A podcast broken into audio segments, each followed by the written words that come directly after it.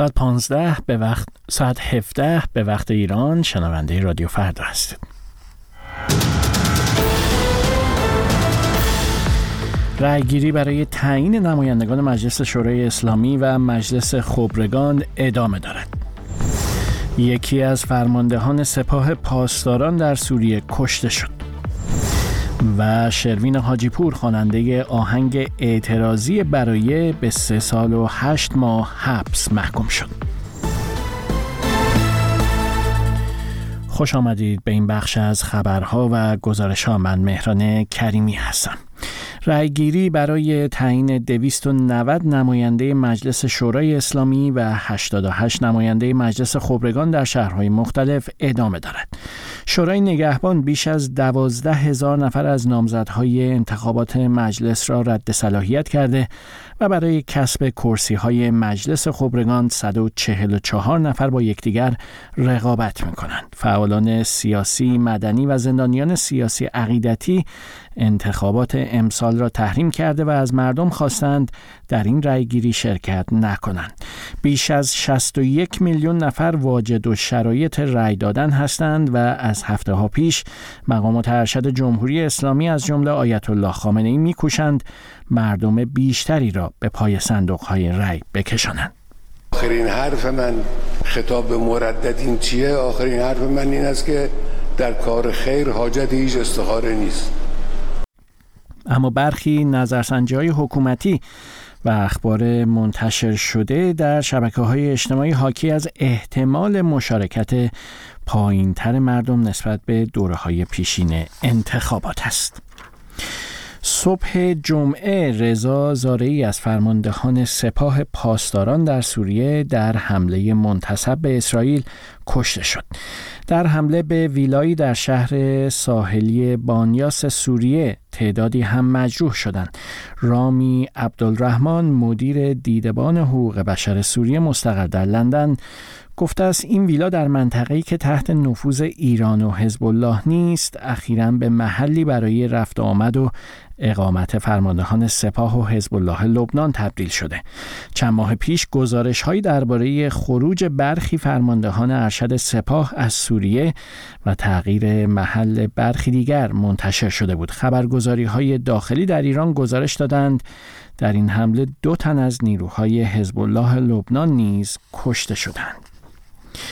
شروین حاجیپور خواننده آهنگ اعتراضی برای به سه سال و هشت ماه حبس محکوم شد. آقای حاجیپور در صفحه اینستاگرام خود بخشی از حکم دادگاه را منتشر کرده که در آن اتهام او تبلیغ علیه نظام و اقوا و تحریک مردم به اختشاشات به قصد برهم زدن امنیت کشور خوانده شده. دو سال ممنوعیت خروج از کشور، جمعوری دستاوردهای انقلاب اسلامی و نشر آنها در فضای مجازی به نام خود و خلاصه نویسی کتاب حقوق زن از جمله دیگر محکومیت های شروین حاجیپور هستند. آهنگ برایه که همزمان با اعتراضات سراسری سال گذشته منتشر شد در ایران و خارج از کشور با استقبال کم نظیری روبرو شد و ده ها میلیون بار هم شنیده شد. برای چهره ای که میخنده برای دانش آموزا برای در پی انتشار این ترانه شروین حاجیپور برای مدتی بازداشت و پس از آزادی هم چندین بار به دادگاه احضار شد. همونطور که در خبرها شنیدید آیت الله خامنی رهبر جمهوری اسلامی در هر دوره از انتخابات مردم را به شرکت در انتخابات تشویق می کند و خواهان مشارکت بال است. او چند هفته پیش گفت انتخابات وظیفه و حق مردم است. رهبر جمهوری اسلامی اگرچه با انتخابات موافق است اما سخت با رفراندوم مخالفت می کند. او چندی قبل درباره رفراندوم گفت چطور درباره مسائل گوناگون می شود رفراندوم کرد مگر همه مردم امکان امکان تحلیل مسائل را دارند گزارش وحید پوراستاد را در همین زمینه بشنوید رهبر جمهوری اسلامی ایران آیت الله خامنه ای علاقه شدیدی به مشارکت بالای مردم در انتخاباتی دارد که صحنه آن را از قبل طراحی کرده باشد.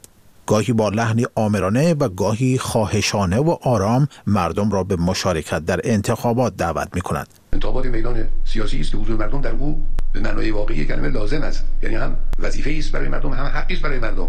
انتخابات صرفا تکلیف نیست حضور در انتخابات. حق است حق شماست حق مردمه. انتخاب کنن اون کسی که مایلن براشون قانون بنویسه یا قانون رو اجرا کنه.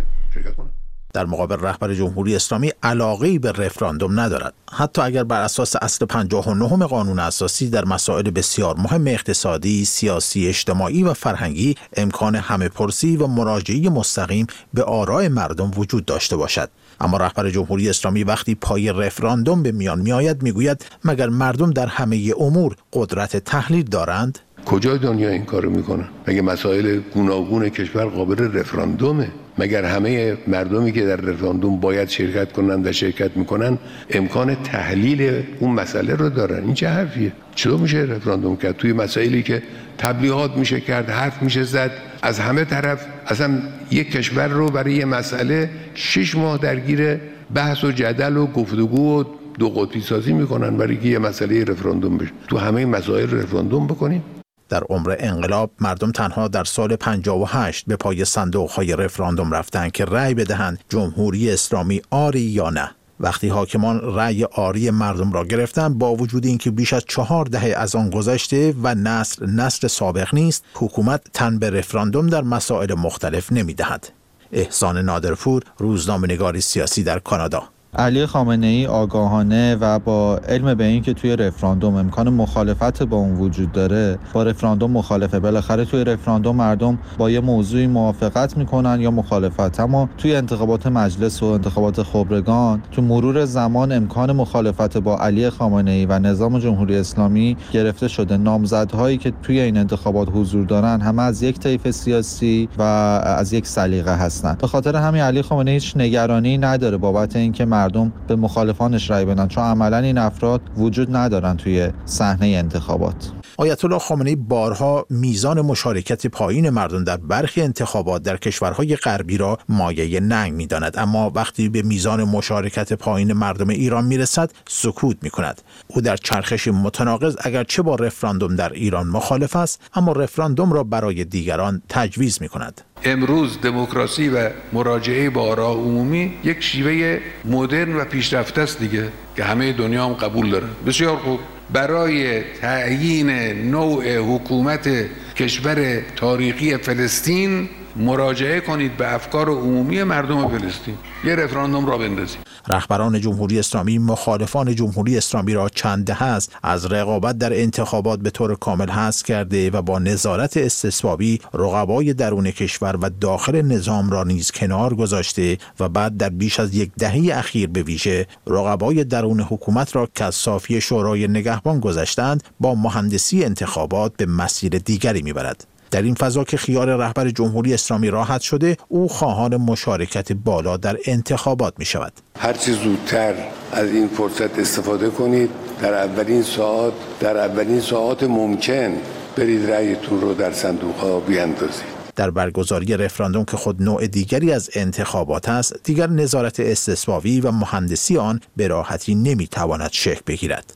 تغییر رحمانی فعال و تحلیلگر سیاسی در پاریس. فرق رفراندوم و انتخابات مشخصه. در رفراندوم معمولا چیزی مطرح می شود مثل رابطه با آمریکا. چیزی که سیاست حکومت نیست و سیاست آقای خامنه ای نیست خامنه میگه مردم اونقدر درک ندارن که پاسخ به رفراندوم بدن اما انتخابات مجلس یه مسیر به قول خودشان ریل گذاری شده است. میگن آقا بیا تو تو این مسیر برو. خود به خود با این مسئله موافق ترن چون اساسا ما مجلس مفهوم پارلمان که نداریم که. مجلس در کنترل کامل نظامه. ولی رفراندوم معمولا میآید سیاستی مخالف سیاست های نظام به رأی گیری می‌ذاره این موافق میل دیکتاتور نیست. شهروندان ایرانی می‌پرسند چرا هنگام برگزاری انتخابات ملتی فهیم و رشید و آگاه هستند و وقتی قرار است درباره موضوعی که به مزاق حکومت خوش نمیآید اظهار نظر کنند صغیر و فاقد تحلیل می‌شوند.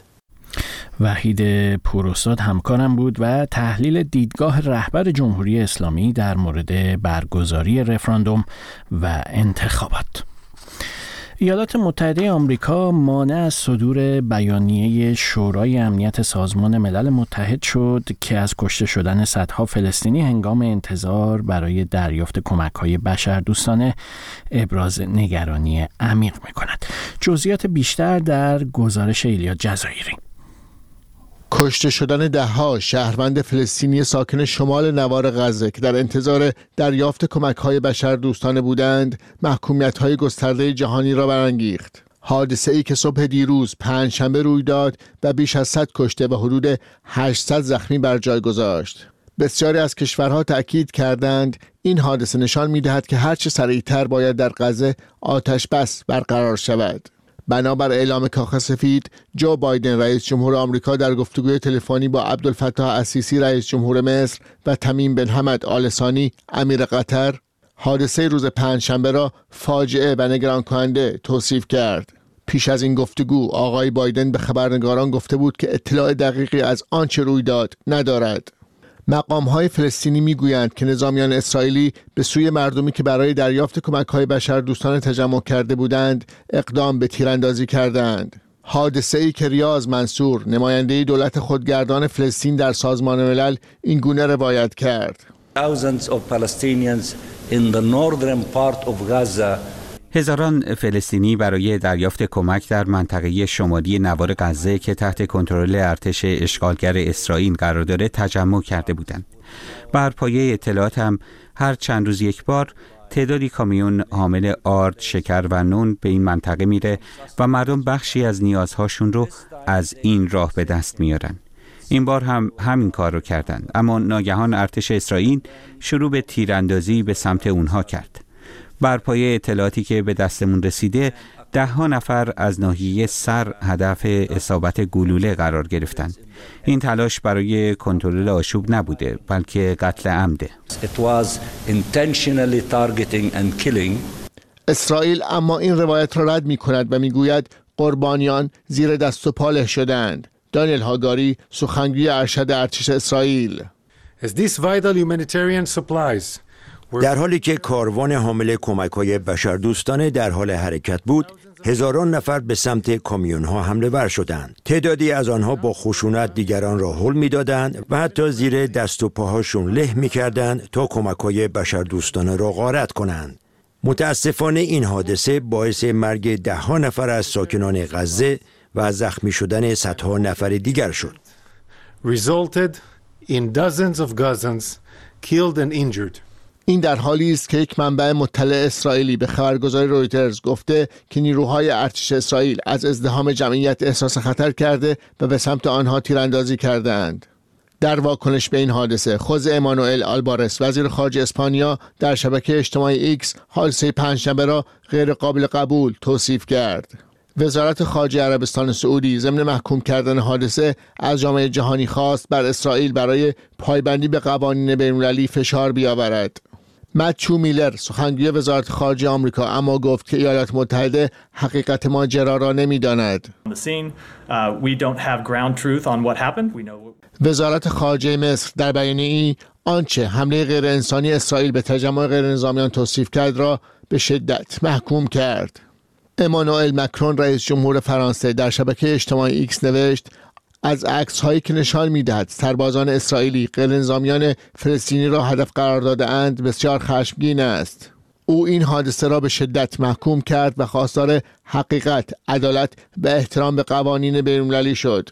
مائو نینگ سخنگوی وزارت خارجه چین نیز درباره این حادثه گفت بسیاری دیگر از کشورهای منطقه جهان نیز رویداد پنجشنبه را محکوم کرده و خواستار آتشبس فوری در غزه شدهاند. درخواستی که فشار را بر اسرائیل و گروه افراطی حماس که در فهرست تروریستی آمریکا و اروپا قرار دارد برای رسیدن به توافقی برای آتشبسی دست کم موقت بیشتر کرده است.